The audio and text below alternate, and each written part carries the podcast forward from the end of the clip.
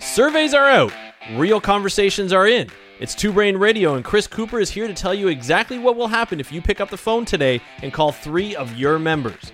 Listen, then start dialing. Chris Cooper here to talk about Incite Tax. The people at Incite Tax know you're working long hours to improve health for the world, but it can still be hard to turn a profit. You can't focus on your mission without money in your account, so Incite founder John Briggs wrote Profit First for Micro Gyms and created a system that increases your cash flow so you can be at home at dinner time with a thriving fitness business. Bookkeeping, Profit First cash flow consulting, taxes, whatever your financial needs, Incite can help. Join their free five-day challenge at Profit First for Micro Gyms slash five days to get a snapshot of the financial health of your gym. That's Profit First for Micro Gyms slash five days. Hey, it's Chris Cooper, and I want to give you a really simple task today. This sounds really, really easy. It sounds simple, like why would I even do that? But the results that you get from this are so important that they're profound. So here's the task call three members personally today and ask how they're doing. Now, I want to talk about why we're doing it this way, why you're calling these members personally. The first thing that this exercise will make you do is determine which of your members are actually the most important. So you need to do the seed client exercise to figure out who they are. Who are the clients who pay me the most money? Who are the clients who actually make me the happiness? Who are the clients that I wish I could copy over and over? Who are the clients that I wish every client could be? That will make you first of all, understand who your best clients are and who you should cater to. Second, it will make you understand who your best clients are not and whose pleadings, beggings, cries out you should maybe just kind of ignore. Then, when you call these people, the first thing that's going to happen is you're going to strengthen your personal bond with them. They're going to know and remember that you care about them as a client. If you've never done this before, you might surprise the client when you reach out to them and just call them out of the blue. They might think something is wrong or that you actually want something from them. So just calling them establishes that relationship without creating this fear that you're going to ask them for more money or, or do something that's going to negatively affect them. The next thing that you're going to find out is their true perspective on your gym. Now, a few years ago, gym owners liked to use surveys. And what they would do is they would send out this survey to everybody in their gym, and everybody would get kind of an equal vote. And the people who were the squeakiest wheels would say, I want you to change this. I don't like this coach. And so the gym owner wouldn't really know who to pay attention to the most. And so they would have this canary in the coal mine problem, right? The squeakiest wheels would get the grease and they'd be guided toward those squeaky wheels' desires. And they'd often be led into mistake like, oh, we need more open gym hours. Oh, oh, we need 20 more classes a day. You know, we need two more class times per week. And so the gym owner would implement these changes and say, okay, well, I'm running these extra classes. Nobody's showing up. I'm spending more time. I'm not making more money. This was a mistake. Or the gym owner would recognize, like, wow, that is really bad advice. And they wouldn't make the changes. But the clients who said on the survey form, like, oh, you need to make these changes, would say, my opinion doesn't matter. Chris asked for my opinion and he didn't take it. So surveys are a bad idea, but talking to your best clients is a great idea. So I would call them and say, How are you doing? How are you uh, coping after the global pandemic? Are you making progress toward your fitness goals? That's a really important question to ask too, because I think you'd be surprised to find out that your clients have goals. Hopefully, that's not a surprise, but also that nobody's ever asked them that before. And if they're not making progress toward your goals, no matter how amazing your community is, no matter how shiny your equipment is, no matter how COVID free your gym is, they are going to leave because the reason they joined in the first place is to get to their goals. And if you're not getting to your goals, all the certifications, all the best coaching, the size of your facility, none of that matters. So you need to know are you getting toward your goals? And if they're not, then you have to ask yourself a very serious question about the business that you're in. Am I selling access to group fitness classes or am I coaching people to get to their goals? If they are getting toward their goals, congratulations. You've got a good fitness business. You can work on the rest of it.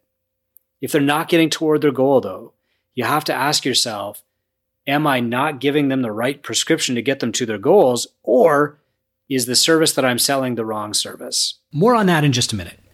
Arbox is a leading gym management system offering a full suite of tools and features. Arbox provides gym owners with a dashboard that includes quick access to two brain business metrics that are key to optimizing your business. With a glance, you can easily review length of engagement, average revenue per month, new versus lost customers, and so much more. Visit arboxapp.com forward slash TBB to reschedule a demo and learn how you can take your gym to the next level. For Two Brain Radio listeners, Arbox is offering a special deal where you can save 50% on your first three months using the platform. Also, if you call and ask them how they're doing and they tell you not great, they're going to give you some other signals, some other signs, some flags. I'm doing pretty well, except for this nagging shoulder pain well, you know, maybe the prescription needs to change, or or maybe the programming needs to change, or maybe this client needs one-on-one care, or maybe the client should seek outside help. Maybe they'll say, loving the workouts, feeling great, still haven't lost this 15 pounds, and you'll know I need to add nutrition coaching to my service. What I hope you're starting to understand from this exercise is that calling these clients to ask how they're doing is important for two reasons. Number one, to build your relationship with them. It's it's an empathetic exercise. It shows you're emotionally intelligent and it will make you more emotionally intelligent just by having these conversations. Number two, it will show you what you can improve in your business. Now, I'm going to tell you something here that I've been guilty of in the past, especially during times of crisis or when things weren't going well, when I wasn't really making much money I didn't want to hear feedback about my business. I did not want a client to say, Chris, the coaching at 6 a.m. is really not that great because I didn't want to add one more thing to my plate. I didn't want to feel like I was on shifting sand or that the whole thing was wrong because I knew that if somebody complained about my business and I had all these other things to fix, I would just feel like I give up or burn it to the ground and start over or fire that client. I would make excuses like, "Ah, oh, it's a that client's a bad fit. They just complain." When really the client was trying to help me. So I avoided asking for feedback the way I avoided checking my bank account. I just didn't want to know the answer. However, you need to understand that feedback is priceless. One client telling you one thing that you can take action on and improve is worth hundreds of thousands of dollars to you. For example, if a client says, Hey, Chris, you know, I got to tell you, every time I try to go to the bathroom before my workout, you're out of toilet paper. That's not just a client complaining. You can't roll your eyes and just be like, okay, that's not important. Coaching's important. Because the bottom line is if somebody can't use your bathroom, then they can't come to your gym. And by giving you that feedback, they are saving you 100 clients, 100 clients who would have otherwise quit if you didn't receive that feedback. I am not good at receiving feedback, and I had to really cultivate the ability to take feedback. But this was what really made me uh, turn the corner on accepting feedback was the knowledge that every time I take feedback, especially if it seemed negative, and thought about it and made an improvement based on that feedback, it would make me at least $100,000 because it would solve problems that other clients are having and not telling me about. So call three members personally today. Ask them how they're doing. Ask them about their progress. Ask them if they're happy. Ask them what else is going on in your life and look for ways to help there.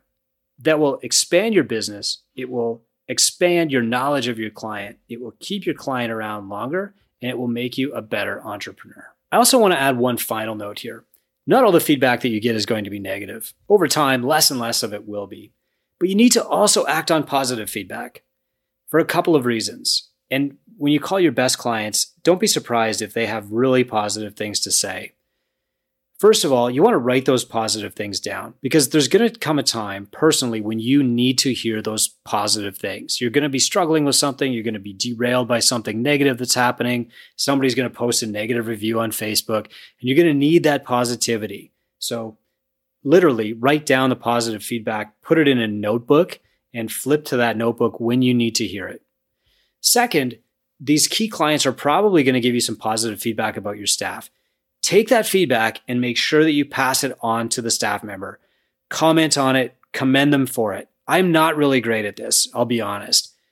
sometimes I'll hear great feedback and I won't say, Oh, who's that person's mentor again? I should tell her how great a job she's doing. I'll just kind of like miss that step. And that's bad. I should not be doing that. You need to pass on positive feedback to the specific uh, staff person involved or to your whole team. So if the client says something like, wow, your gym is always so clean, I just left a gym that's not clean, I love your gym because it's so clean, then you need to comment to your cleaner. You need to pass that on to them or your general manager or the coach that does the cleaning. Share it, share the love around. And finally, if they give you amazing feedback, say, Can I quote you on that? So I'll give you an example. I was visiting this gym in Minneapolis one time and they said, Oh, we're having trouble telling client stories. Nobody wants to fill out our questionnaire about stories. Nobody wants to get interviewed. And as one owner of the gym was telling me this, uh, the uh, a trainer was leading a client out of the gym, and I said, "Who's that client?" And the owner said, "Oh, she's amazing. She's a doctor. She refers patients here. She's lost thirty pounds. You know, she's just such a joy to be around." And so I walked out of the waiting room and met the met the client, introduced myself, and said, "Tell me your story." And she told me her whole story. And after about six minutes, I said, "I'm sorry to interrupt you. This is so amazing." that I feel like your story has the power to inspire somebody else to change their life. Can I record it? And she was flattered. Maybe she was a little bit embarrassed, but she said, okay. So I pulled out my phone, I hit record, and I said, Tell me your story again. And she was a little more succinct this time, but it was still very heartfelt. You're not looking for testimonials when you call these clients. You're looking for things that you can improve. You're looking for ways to help them you're also looking for positive feedback. But as a special bonus, the cherry on top is if they give you something that will empower somebody else to change their life, ask them for permission to use it. Putting your best clients on the stage is never a bad idea. There's probably nobody else in their life that's making them famous, but you have the power to do that you have a platform, you have media, you're on the internet. And to most of your clients, that's like being on TV was like in the 80s. They don't know how to get on the internet. They don't know how to be the star of social media today. You can help them win Instagram. That's a superpower that you have because you've got this big platform. So calling your clients can not only help you, but it can also make them feel amazing. And I hope you can do that today. That was Chris Cooper, and this is Two Brain Radio. Don't hesitate. Hit stop on this podcast and then use your phone to call three members. Don't do anything else. Make those calls now. Three, two, one, go.